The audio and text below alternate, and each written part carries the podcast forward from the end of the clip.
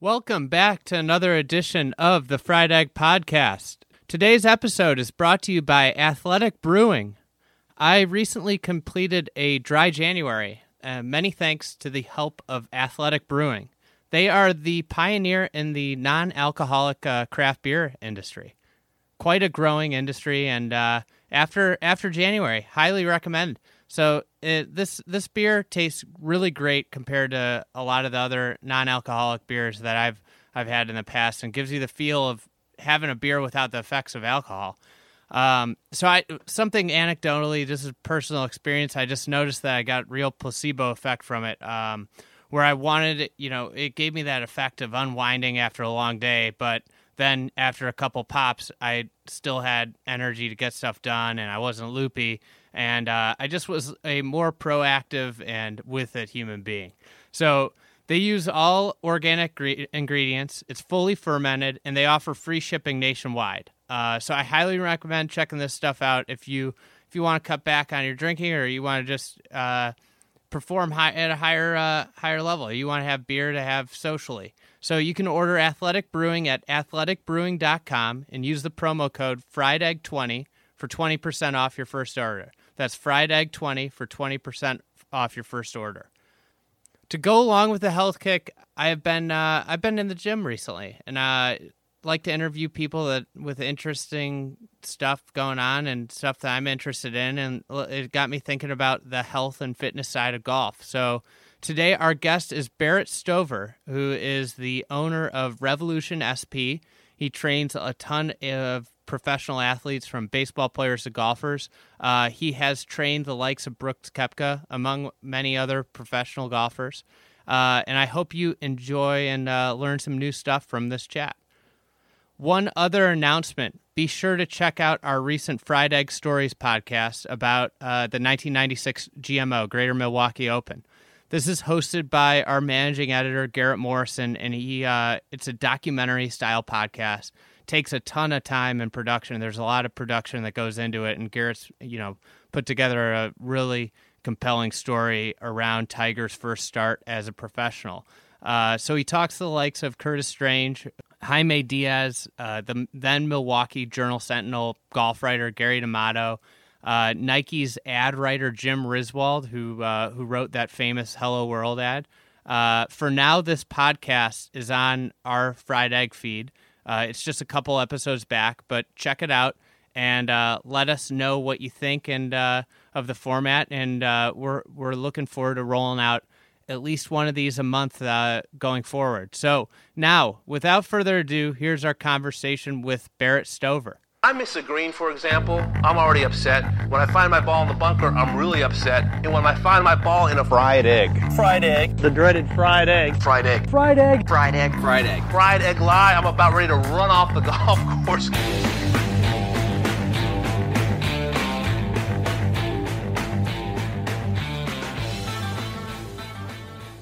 You do you do a lot of baseball training, right? Correct. What uh what types of stuff are you trying to unlock with the body with baseball? Yeah, so I grew up playing baseball, and that's where my passion was, and got me into training the whole rotational sports thing. And I'm sure we'll get to the golf part of this a little bit later, but um, you know, with rotational athletes, it's it's a lot of similar movements as far as we're concerned with training athletes, where uh, you need hip mobility, you need uh, strong shoulders, especially the smaller muscles in the shoulders.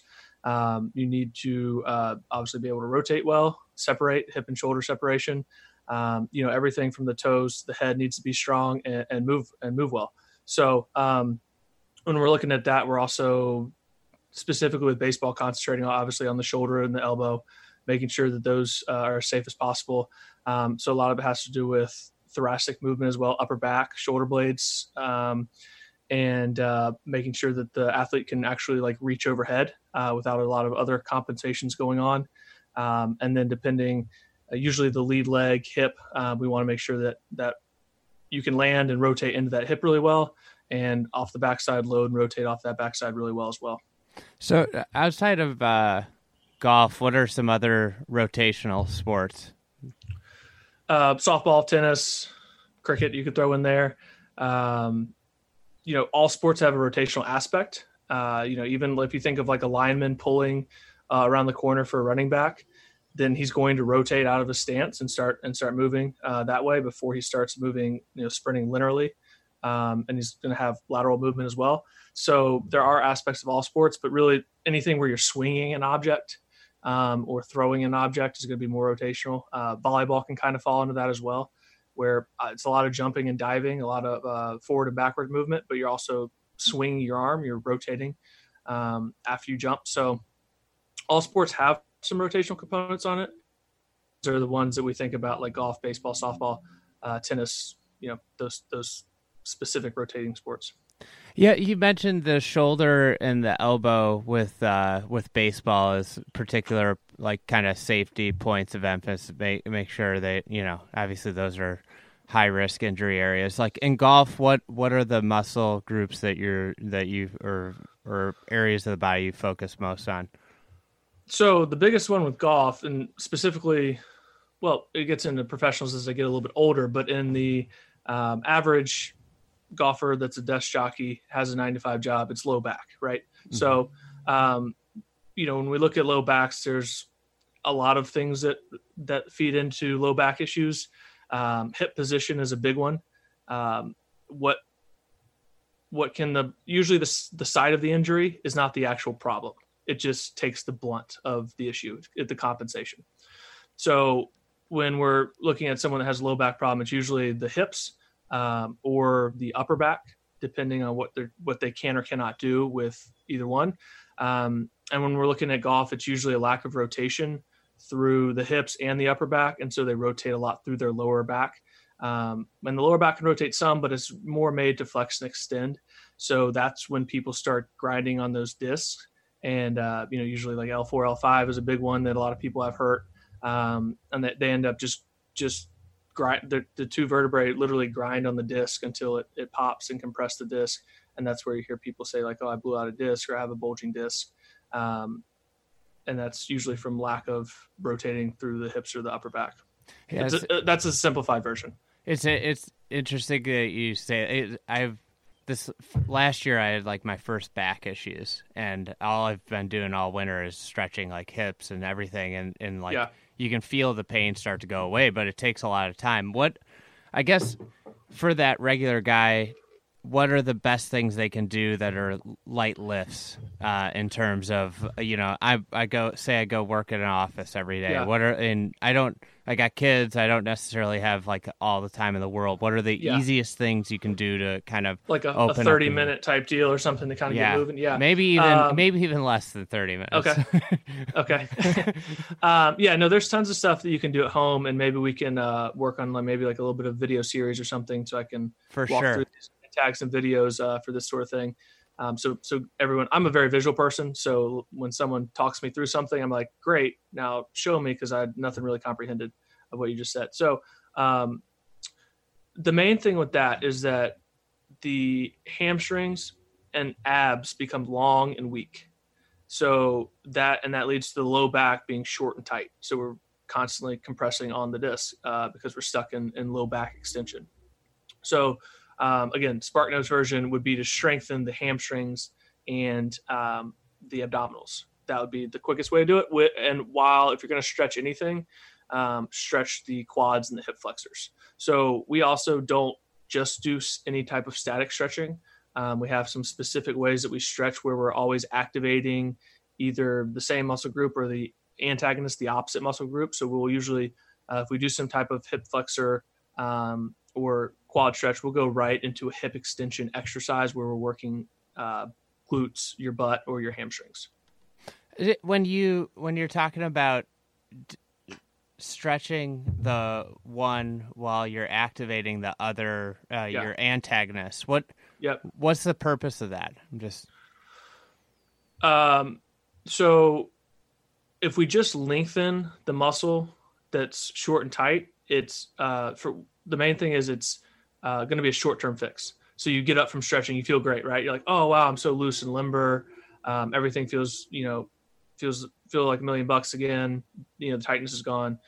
Um, research has shown static stretching results usually last around 20 minutes, and then you're right back to the position you're in before. So in order to hold the position, if, if something's short and tight, we want to loosen it up so that our body can move like it's supposed to, but then we want to do something to hold that position.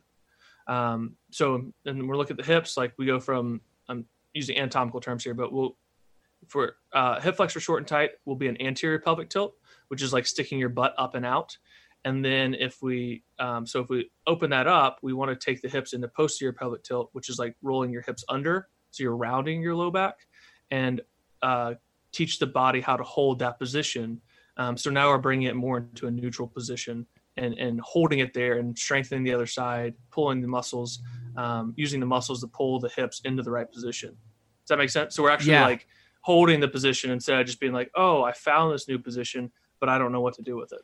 I'm I'm a visual person also, but what what you're describing kind of reminds me a little bit of of more of a yoga style pose than a you know like a yoga style stretch than just a hey I'm just gonna bend down and touch my toes. Correct. Yeah. So yeah, and then if you're bending down, touching your toes, you're just stretching out your posterior chain, your hamstrings, and, and low back, and that sort of thing.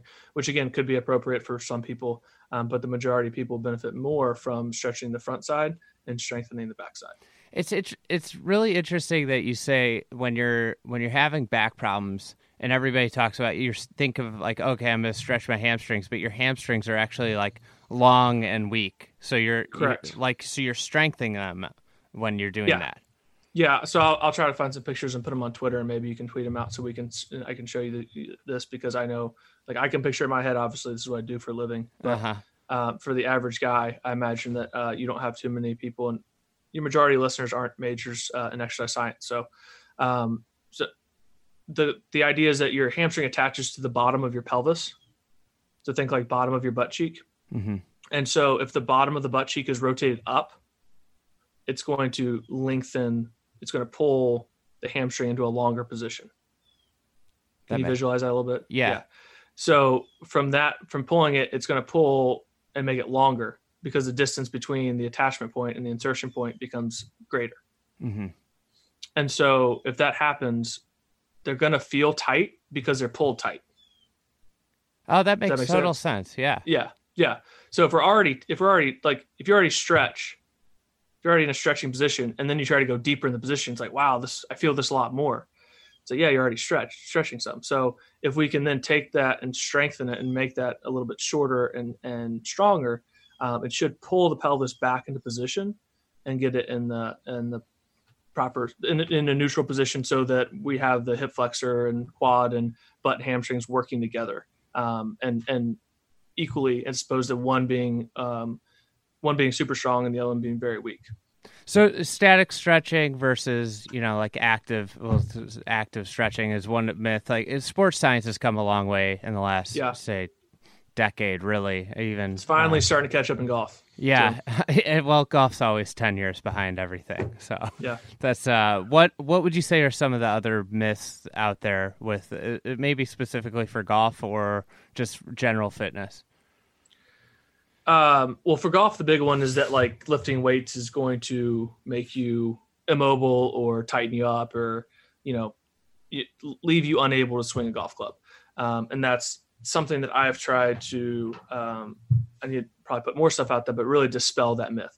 Uh, the great thing is we have guys like Brooks um, and a few other guys that are taking their weight training very seriously, and they're also really good at golf, right? And for some reason, Tiger didn't. Tiger was that guy, and then Tiger got hurt, and everyone blamed, oh, his weight. He trained too hard. Well, Tiger did a lot of things in his life that probably led to that outside of what a certified strength conditioning coach um, who had the proper credentials and knew what they're talking about told him to do. Like the there's SEAL been- training?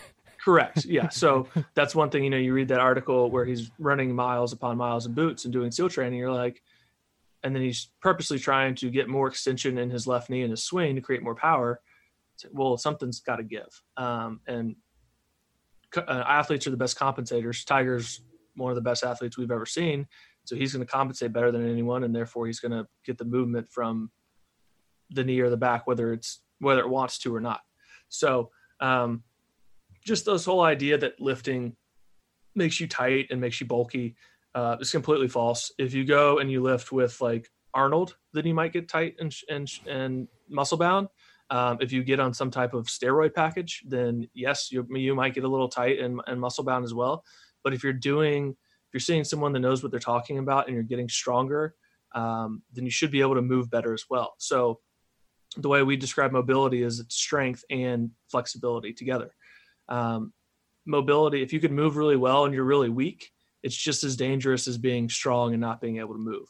Um, so I guess that's another myth too, where guys just worry so much about mobility. It's like, oh, you know, I, my T spine isn't mobile, and it's like, yeah, dude, well, you can't you can't squat 135 pounds for three reps either. You can't deadlift 225. Like, fix fix the low hanging fruit first, and then worry about your T spine mobility. Um, and just a little little proof of that is we had a kid that played golf um, at a Division One school. He works at the Golf Channel now. Actually, produces my my um, produces my podcast, Ashton Nix, and he came in here and I said, I, would like to do an experiment on you. Um, and he's, he's like, all right, whatever, man.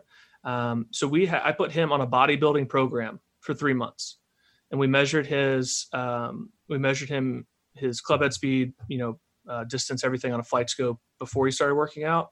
And then after three months and he was up five miles an hour um, on club head speed. And it was like like I would not if someone if a golfer came in and was like this is the workout you're doing I'd be I'd tear it up be like we need to start over. It was zero rotation. It was no frontal plane movement side to side. It was straight like beach body, get big workout. Mm-hmm. Um, and there wasn't.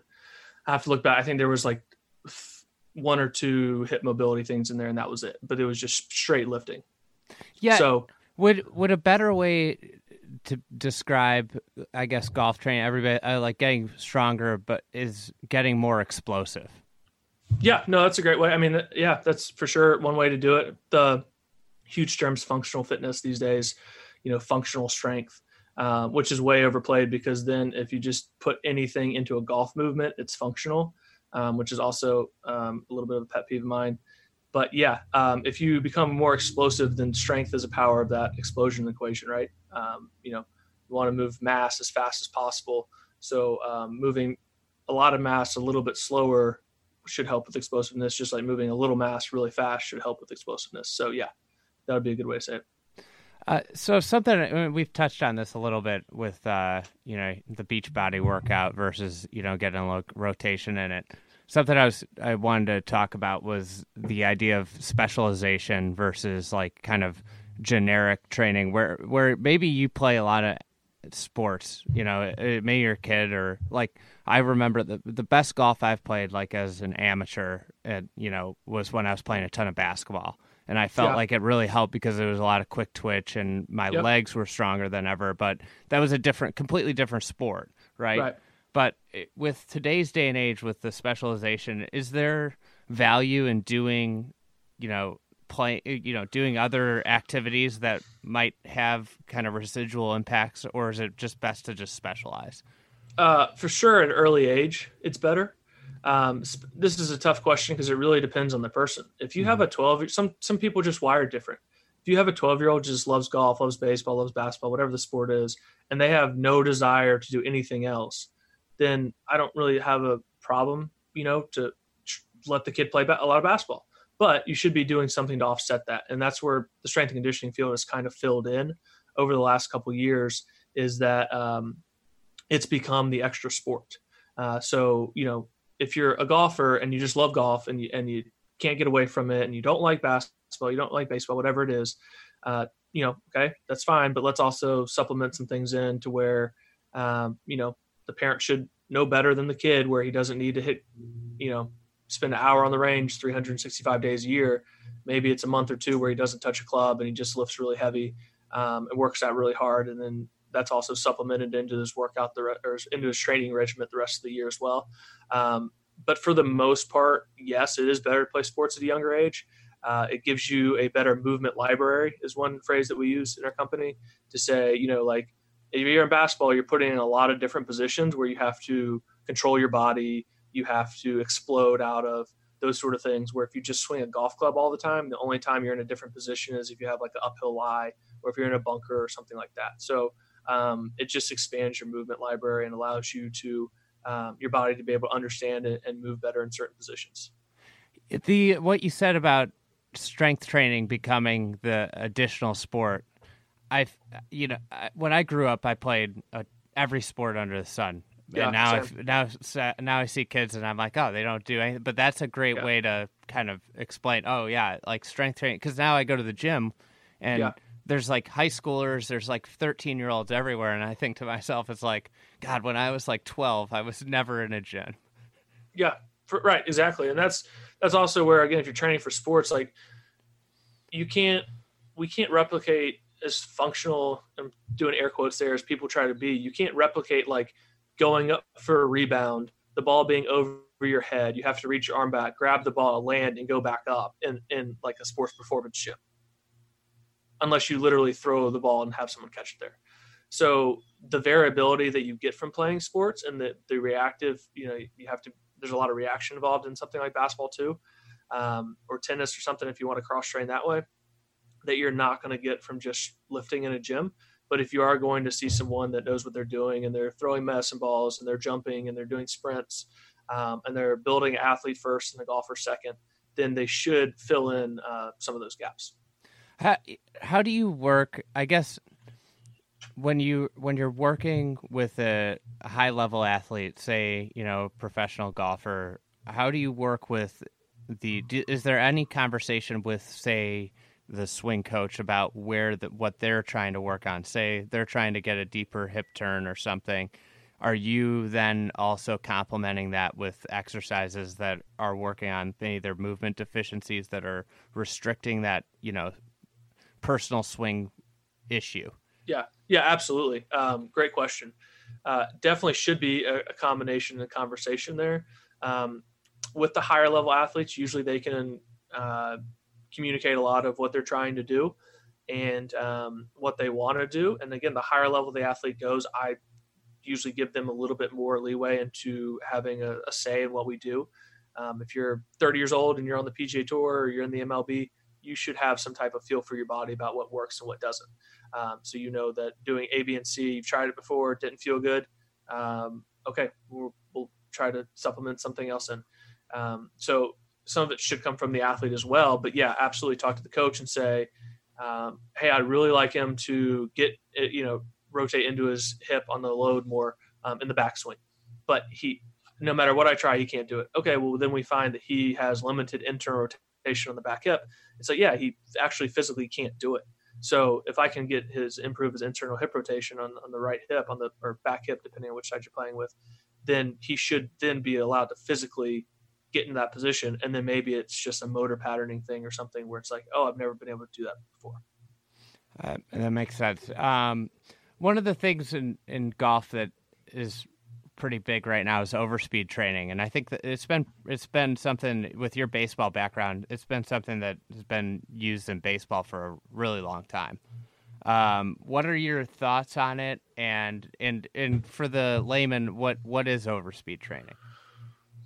Uh, overspeed training is just using an object to help you move faster than you naturally would in that sport.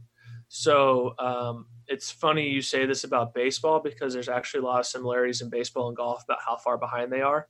And um, like baseball, like people still hate technology, and so like the use of TrackMan, like people are like think it's like satanic arts or something. And it's like, go ahead. How, how do you use TrackMan in baseball? It picks up uh, spin rates on baseballs, and uh, it's a different machine, but it's the same idea, like spin rates and um, velocities, um, release points, stuff like that. So you can then look at, um, depending on how the ball rotates, will def- affect the pitch. So you can say, oh, I need it to rotate this way to get this effect, or um, I throw this pitch all the time and it has bad rotation, so maybe I shouldn't throw it anymore because it's a bad pitch. Um, That's yeah. so basically it like it, it can teach a it you know like I do a podcast with Geoff Ogilvy. He always says Yeah. like people were always searching at you know Monday at, at a tournament was always like oh like I'm trying to figure it out. I think I figured it out, and then TrackMan came along and everybody figured it out. And with baseball, it's kind of the same way with pit like a pitcher like I don't know why my curveball's hanging, and it's oh Yeah. this is why. Correct. And then you look at like, oh, your hand position's off, and then you change the hand position, you see the, the spin spike up, and it's like, oh, okay, that was the issue all along. And it gives you the immediate feedback, just like in golf. If you're like, hey, I'm why is my driver when I swing a driver wide, I have 5,000 RPM, you know, Mhm. spin rate on the um, on the when I hit the ball, and it's like oh, where you're slicing it, you know, every time. It's like oh, okay, now I fixed my club path and I'm down to 250, uh, 2,500 or 3,000 RPMs, which is about right for a driver, right? I think so. I, I think that's like yeah, uh, two twenty five hundred is good. Yeah. So we'll say that that's good. Uh, I have someone correct us. Yeah, I think I think it's 1,800 to 2,500 from what I remember. Yeah. Um, and then um, so that's how they use TrackMan. And then for overspeed training, um, the, I mean the main thing with baseballs uh, is throwing the lighter baseballs. Um, so a regular baseball is, five ounces, and then uh, what's been pretty much agreed upon would be the safest way to do that would be to use a four ounce and a three ounce ball. So um, we use those baseballs and then try to obviously after a proper warm up throw the lighter baseballs as fast as you can um, and then the idea is that it's teaching your body how to move faster and part of moving faster is you're creating greater force so you have to learn how to decelerate that greater force. So you're teaching your body and, and causing stress in your body that way so that then when you put a five ounce baseball back in your hand it's like oh i can move faster and i didn't blow up and uh, you know like everything's intact. Um, so therefore i'm allow i can allow myself to and organize my movements to move faster with the normal weighted ball or club in my hand So it, it's essentially tricking your subconscious. That has some of it yes. To move. So- that some of it's physical yeah some of it is physical. There is definitely a so the mental part would just be intent. Like i think that's where the golf thing i don't mean to take anything away from SuperSpeed they do a great job but um, the idea of i think a lot of times especially with golf or with some baseball pitchers is they just never they're so worried about like hitting the fairway or throwing the ball in the right place that they just kind of guide the ball or guide the club instead of being really explosive and athletic with it. And so like with SuperSpeed when you don't have a club or a ball in play it allows them mentally to free up and have greater intent with swinging. And then they see the speeds and they're like oh i can actually do this.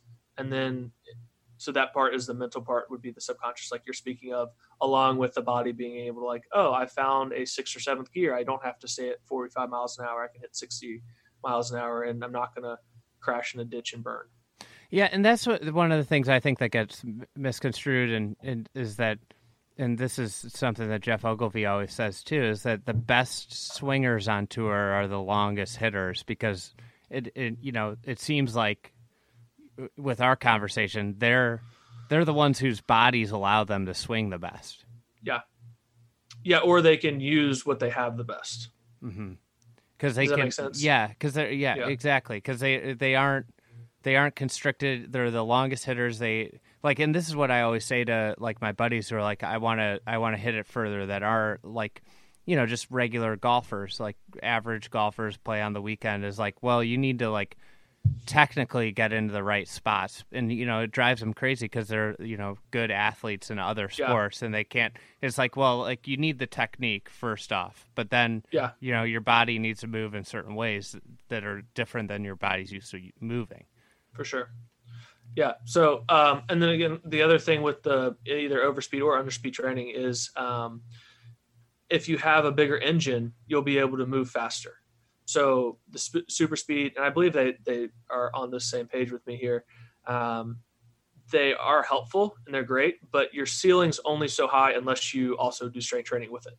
mm-hmm. So if you're just 135 pounds soaking wet and you're a college golfer, like it's great if you can swing the, those clubs very fast, but one, you're putting yourself at risk for injury, or two, you're lowering your ceiling by not doing the strength conditioning along with that. Like it's a piece to the of the equation. It's not the entire equation.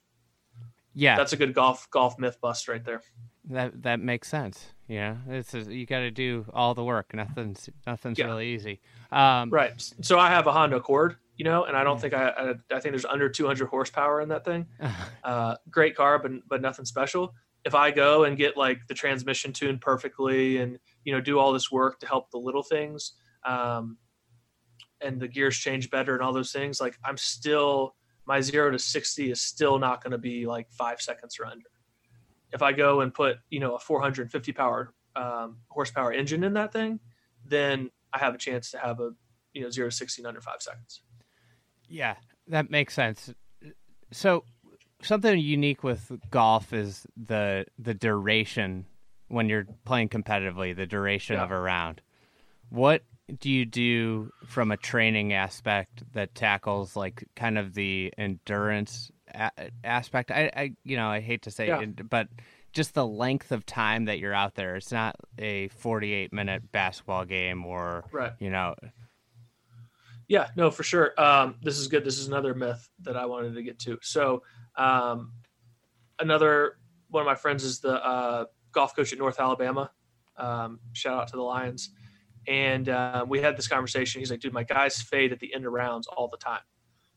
And um, he's like, do we need to run more? What's the deal? Like, I feel pretty good about our, our strength conditioning program. And um, the analogy I always use with that is if I can uh, bench press 400 pounds and you can bench press 200 pounds, who's going to bench press 100 pounds more? It would be me, right? Like I Yeah. can, I'm, Yeah. I'm stronger, therefore I can do 100 pounds more for more reps. So it's the same thing with golf. If someone is only, you know, is, is, is weak and someone else is strong, the guy with the strength will also have better endurance throughout the round because they have a higher capacity. That makes sense because if you're Yeah. starting high, everybody kind of loses at a pretty similar Correct. rate, right? in theory yeah yeah so if if someone's if you're everyone's if you start at if someone's starting at 200% compared to someone starting at 100% and you both drop 50% someone's at 50 and someone's at 100 um, and the other thing with that is with golf i mean yeah there's walking involved and there's endurance in that but the actual swing is a very fast twitch explosive movement um, and you're doing that well, I, don't know what the play clock or what the uh, swing um, clock is on now but i would think it's like once every 45 minutes that you're taking a, full swing, and then you you know when you get to the green, it's gonna you're gonna have a 15 minute break between before you take another one.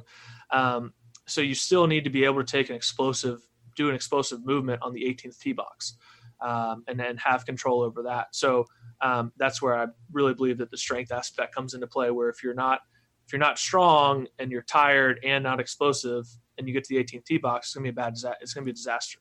Where if you're used to playing and you're stronger than everybody else, then you should be able to produce a better result on the 18th hole.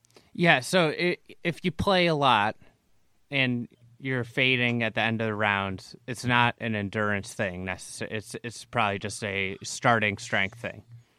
I would say I would say the majority of people are like that, especially with the guys. I mean, if if it's guys you're playing with for fun or in you know like club championships, uh, like I would say almost 100. percent There's probably some general conditioning that comes into that because it's guys that may or may not just be working at a desk all day and Mhm. have like zero cardio uh, endurance at all. But as far as like, it's not someone like a you know someone that's a cross country runner would need you know to have the same endurance as a golfer. Um, like obviously the need for cross country endurance is much greater because it's a con- it's a aerobic movement um, in sport. So um, I would say that majority of the time, speaking in generalizations, that it would be a strength issue. What what are some of the other myths that you wanted to hit on? You you alluded to. Uh, it's, it might be better just to keep talking and let me let them come out when we go. Um, the the yeah, I mean, well, it, it's mainly revolved around the golfers are weak and they need to get stronger. That's Yeah. the the main thing I want to get out there. Range of motion and strength are kind of intertwined, right? Very good. Yeah, yeah, that's great. Um, yeah, so one thing we measure in our evaluation is active versus passive range of motion. So think passive range of motion is like I'm moving um, a joint for you and taking you as far as you can stretch. Okay. So then active would be how far can you move that joint and control it? So obviously, if there's a, a big disparity between the two, where the active is really big, or sorry, the passive is really big and the active is really small, you have this large range of motion you can't control. So the only way that, that helps, I mean, it only helps you if your body forces you to get in that position hmm through something, through some movement. And then that's not actually beneficial because then you're moving through this large range of motion that you can't actually control. You have no strength in that range of motion. That's uh, I watched something with Adam Scott where he talked about how he was actually too flexible, Mm-hmm. and where they so had that would to be, do that would be the same idea. Yeah. that. That'd be a good problem to have, you know. Yeah, right. and again, if you're, you know, depending um, on your podcast demographic, but most people that play golf, um, at an amateur level, that's not the case, right? Because they sit at a desk all day and and they're just you know they, they don't use this they, they lose their range of motion because they don't use it. The you know if you don't if you don't use it you lose it principle. Um, and so they feel tight and they feel restricted. Um, but again just moving moving will help them. They should move a lot. Like the more you move the better. But you should also not just stretch. Like lifting should help you feel even better than you should move and lift. Yeah. Yeah that that makes sense. I feel like the the the lifting bugaboo with golf is is so like people are you know like when Rory got big everybody oh he's too big. Is there is there any credence to getting too big? Like you know like where it restricts movement? Is that when it's a problem? Yeah is I mean that possible? uh, you yeah, know we've talked no for sure. Yeah like we talked about and, and again like professional athletes are are pretty type A and like addictive personality people, right? Mm-hmm. Like to be great, I'm sure you've talked to some of these guys, like they're kind of out there. And, um, you know, when you look at someone like Elon Musk, like that guy's pretty extreme. He's not your normal human being. So to be like truly great, there's usually some type of um, addictive or, um, you know, just some, some part of your brain that just pushes everything to the edge. And so that definitely happen with weightlifting where they just start like, oh, I feel better, I look better, um, and then they, take it too far and they get too tight and they get too um, and they focus on the wrong things as far as they don't do the movement stuff that they need to to complement the the lifting. They just like talked about do a beach body workout and um, you know constantly training on that. Playing less golf. If you're not swinging constantly, then your mobility is going to uh, decrease. Just because you're swinging a golf club, like you're rotating however many times a day when you practice, that's going to hold or increase your mobility by doing that. Um, so yeah, I mean, it can absolutely bound you up and tighten you up, like we talked about, getting everything short and tight instead of being able to um, be neutral and strong. So, so just moving, like you, like you just alluded to with with swinging a golf club. I noticed this because I'm in Chicago and I'll go weeks without touching a club, and then I'll go play golf for five days, yeah. and I'll notice like by the end of this golf trip, my my swing I can feel my swing that's longer and I'm playing better golf because it's like yeah. it's getting back out there like that if you don't use those muscles they just that's where they kind of not contract but they actually get longer and, and weaker and then they don't move as well yeah depending on what it is if it gets longer weaker shorter tighter i mean shorter mm-hmm. and tighter can also be weaker um not to get too deep into muscle uh, um, anatomy right now but so yeah, I mean, the idea is that um, if you if you don't ever raise your arm above your head, and it doesn't help you survive, your body isn't going to keep that movement. Okay. You know, like a survival principle. Like it's not going to exert the energy to maintain that movement. Where it's basically telling yourself it's like a, um, you know, like a short-term evolution type thing where um, if you reach your if if I never reach my hand over my head to grab something off a shelf, it's only this high and you do this for 10 years, it's going to be, and you never move your hand above your head, it's going to be really hard to lift your hand above your head. Like that makes sense, right? Like mm-hmm. your body has no need to do that movement anymore. So it's not going to keep that movement around. Um, it doesn't, it correlates that with something that doesn't have to do with surviving. So if you're eating every day and you're comfortable without moving anything overhead, um, then it's, you're not going to be able to do it. And then you do something like swing a golf club where you try to get back here and you're not going to be able to do it.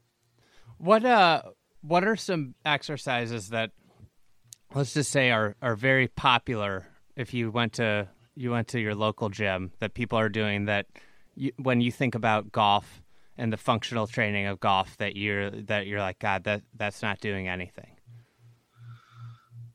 Oh, um, maybe not a lot anything, of it. but a lot of it, yeah, no, a lot of it's dictated by form. Mm-hmm. So a lot of people have trouble with like your normal back squat. I have no no issues with the actual back squat, the exercise. But if you don't have the hip mobility, if it's pushing in, you into a ton of back extension, um, which would be compressing that disc, uh, and you don't have the movement qualities necessary to do a proper back squat, then it's really bad for you to do. I love deadlifting. If you don't have the prerequisites physically to deadlift, then it's really bad for you to do. Um, so that's a little bit more of the the take I look at.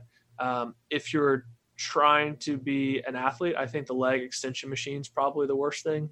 uh, for people to do because you're in a seated position and strengthening your quads more um, and reinforcing that pattern that you're in all day um, and doing an isometric, uh, isolated exercise that really has no effect on um, any athletic well it, movement that you do. So that might be the a, answer, but it's not a, it, like what you talked about earlier. It's not activating any part of your other body when you're just sitting there, right? Correct. Correct. Yeah. It's like that idea when you're stretching to and you're activating the opposite yeah. muscle. Like if you're doing so that leg extension, if you're doing like a one-legged squat, you have to use your whole body, right? Yeah. I wish everyone was as easiest to, to talk to and understood it this well because uh, a lot of people just totally miss the point on these things. I, I don't know. I, I am a I'm very remedial. I have a lot of yeah, but it's also to do. Yeah, but it's I mean you're spot on with what you're saying there. Well, it, it, so it, it's it's just like when I think about it from my personal side of things, I think like a lot of it is I sit in this chair like all day, and yeah. it's like getting. And I think this is where a lot of golfers struggle is like getting just even to a point where you can do a squat because of like hip tightness, hamstring, you know, weak hamstrings. Yeah. And that is a long process to get there. And I think that's where people fall off so much with fitness. For sure. Yeah, it's an everyday thing and it's it's chipping away. I mean, it's just like anything, like golf, it's the same type of deal. Like, you know, I'm sure everyone that you play with complains about their short game being great, but how many guys go out and practice the short game for a couple hours a week? Yeah, that's you know like that sucks. It's not fun, uh, you know. But if you chip away, no pun intended, if you chip away at it and you work at it, then it, will eventually get better. If you spent ten minutes a day doing it, it's no different with the body and moving. If you if you stood up there and you did some type of even yoga type stuff in your um, you know right beside your desk there for 10 minutes a day in a month i'm sure you would feel like you move better mm-hmm. yeah i got one of those uh, rollers Yep. And I just have it out in my living room, and I like when I'm watching a basketball game at night, I'm just I roll on it, yep. and it's it's made an unbelievable difference, like how mm-hmm. I feel even just waking up in the morning. For sure. How do you uh, how do you make it fun? You know, you just talked about how it's yeah. it's not uh, you know a lot of the stuff's not fun. How do you in like when I practice golf, I go out and I try and gamify it to make it really fun. Yeah. Like I do different different drills where I can, you know, have a little pressure and make it feel like more than just practice. Well, we do almost all small group training. So, um, you know, if you get a group of high school guys working out together, then it doesn't take much to get them to start competing with each other in whatever they're doing. So that would be the one thing is get a workout partner. Um, I work out with the same guy every single day. Uh, so even on days where he doesn't want to do anything, I can. He kind of has to keep up with me, and vice versa. When I don't want to do anything, I have to keep up with him. Um, it works out well. We're about the about the same strength levels on on all lifts, so we pretty much can just. Um, if I'm a little bit stronger in something, he is motivated to catch up with me, and vice versa. If he's stronger in something, I want to catch up with him. So having someone to do it with, I think, is the biggest thing. Um, just like anything else, setting goals and saying, "Hey, I want to get to A, B, and C by the state," um, would be a good way to do it. Uh, and then, I mean, there's, um, I think there's different types of even communities or Facebook groups you could join or something like that too, where you're tracking your progress or, or doing something like MyFitnessPal, tracking calories with diet and tracking what you eat and see how um, that's changing. So I think um, any type of accountability that you can create is is the biggest thing with working out. That's why people pay personal trainers, right? because mm-hmm. they have to show up and they have to do something. Um, so accountability with someone, and then also having um, some type of peer pressure uh, along with that accountability to to push you to do it would be the two biggest things. And find something you like. Like I hate running. I'm not going to go. I'm not going to create a program for myself where I'm running every day. I hate it. Like that's miserable. I enjoy lifting. Yeah, I'm. I'm gonna. So I'm gonna lift more than anything else. Like, do I try to do some cardio? Yeah, I don't do as much as I should, but you know, if you hate yoga, don't go to yoga class. Like, go find something that you like. If you like Orangetheory, great, go do that. Um, you know, there are some things that people should not like. Some people should not do CrossFit. They're not able or possible to do it. But find some other type of high intensity interval training class that you can go to that is better suited for you if you like that type of workout. So um, that's the other big thing is find something that you really enjoy doing or that you can do with your friends or that some of your friends enjoy doing and think you might like it eventually. Um, because it all. I mean, no one likes doing stuff they suck at, right? Like that's why I don't play a lot of golf. I'm terrible. I don't enjoy it. It, it just makes me mad. So I don't do it that much. If I had a group of guys that I kind of played with here and there, um, I'm sure I would do it more and I would enjoy it more and I'd get better and that sort of thing. But um, starting off, it, it's if you don't do anything, getting back into it is going to be rough. Yeah, that's. I mean, the first. I feel like I this last year I didn't work out much, and I've I've been renewed because I've actually been home, not traveling. But like once you get there's a moment when you that you cross where like all of a sudden you're at the gym and you're just hoping for it to end, and then there's like a day that it flips where you like you keep doing more, you do more, and you want to yeah. go do more, and that's like the best. Right. It's like the best uh, feeling of accomplishment you can get. You know? Yeah, for sure. I mean, again, like I do this for a living, and I still have those days where it's like, what do I have left to do? Like, can this thing be over now? Um, and it's just a matter of kind of getting through those days. And there's other days where you're talk like you're talking about where I get done with my workout. I'm like, what else can I do? Is there something? Is like I do two more sets of something real quick um, because you're feeling it. So, um, and that that'd be you know that's a good lesson too in the gym. If you if you have a day where you're it's a I'm going to make myself do something day, make it a little bit shorter and then know that if you're going to have a day where you feel really good, you're going to do a little bit more. But don't, you know, it shouldn't be something where it's like someone's holding a gun to your head, making you do it, and you're miserable. It should be something that that there is some enjoyment, and maybe if just the the fact that you're done with it and you feel accomplished, but some type of enjoyment associated with it. Okay, so say uh, say say I'm a parent of a burgeoning golfer, you know, young golfer. What what age should I really start thinking about you know functional and strength training for for a kid? I I know this is always a question that yeah. comes up. Uh, depending on the maturity of the kid, uh, we would say around twelve. So we mm-hmm. also we've, we've played around, had some stuff like youth athletic development uh, classes where it is geared more towards a nine and ten year old.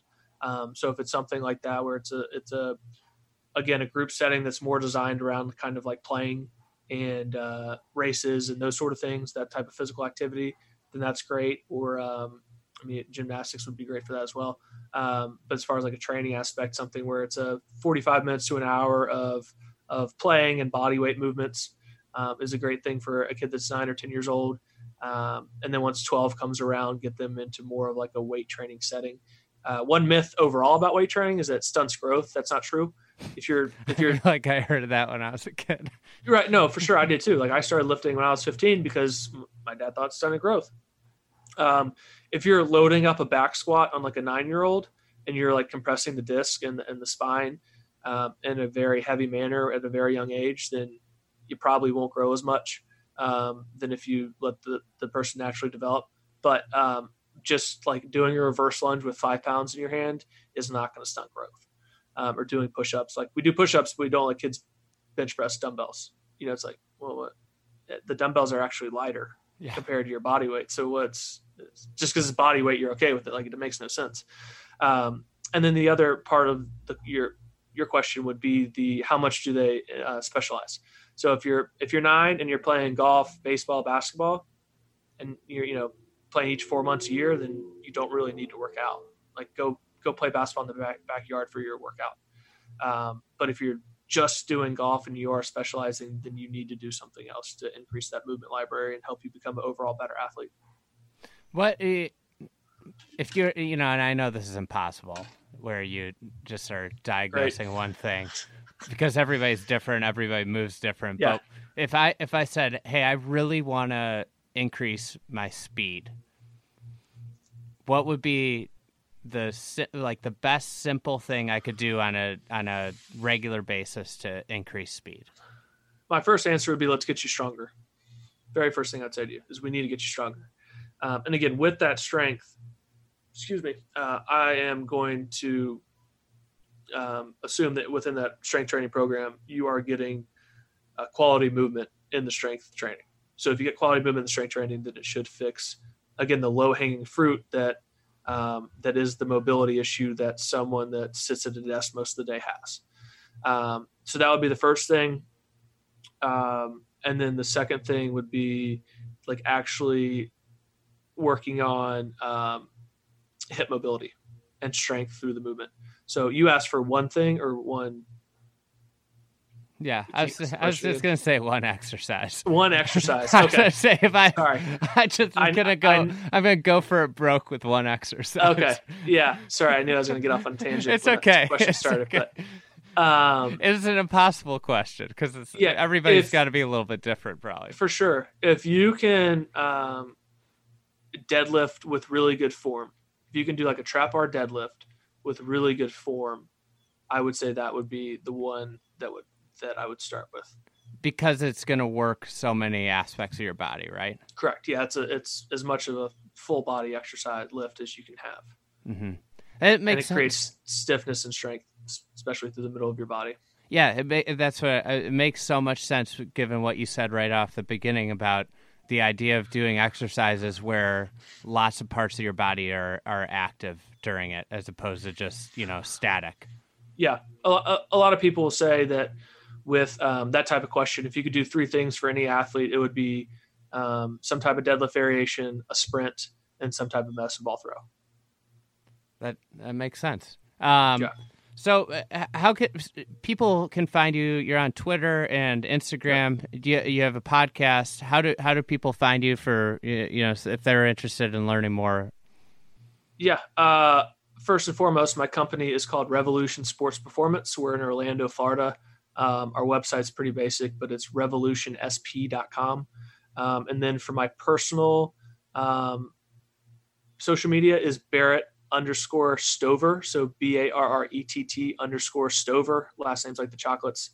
Um, and then the podcast is a whole lot of BS. It's like BS like Barrett Stover. Hey, how about Um, that? and- and- a good little yep, uh, play on words there. Appreciate it. Appreciate it.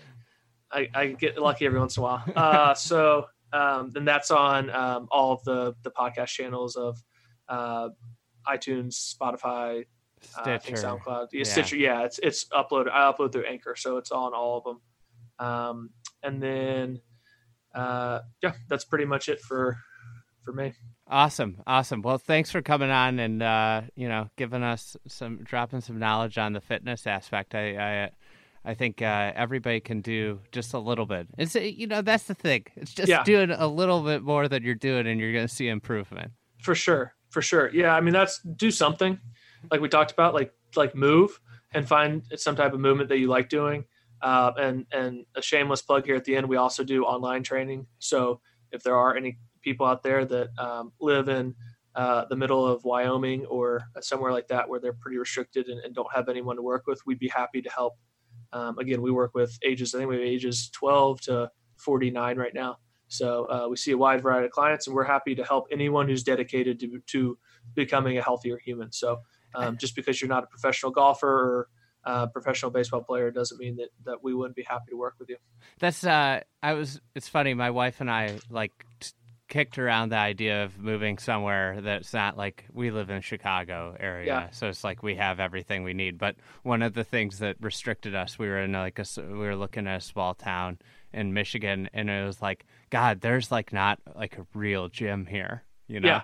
And uh, yeah, yeah, that's tough. it's that's a lot of the country doesn't have like a really nice gym to go work out at. Yeah. Well, I'm so snotty now that I hate going to like LA Fitness Yeah. because I'm used to working out like in my gym where it's myself and one other person with the whole gym to ourselves. And, um, you know, I don't have to deal with other people. I don't have to worry about the equipment they have, like all this sort of thing. So, yeah, I definitely feel you there. Yeah. Um. So no, no shameless plugs. That's I, I think online online training is uh is a great way to go, and I think you're seeing it with golf too. The ability with video, how much you can do, Yeah. is just extraordinary. I mean, sure. whenever I have something that's ailing me, I like Google and I find like YouTube, and uh, there's like it's unbelievable the the wealth of knowledge out there. Yeah. So No, it's it's going in the right direction. all right. So thanks so much for coming on, Barrett, and uh, everybody go go follow Barrett, his company Revolution SP, uh, on uh, on Twitter and uh, Instagram. Thanks so much, Andy. Thanks.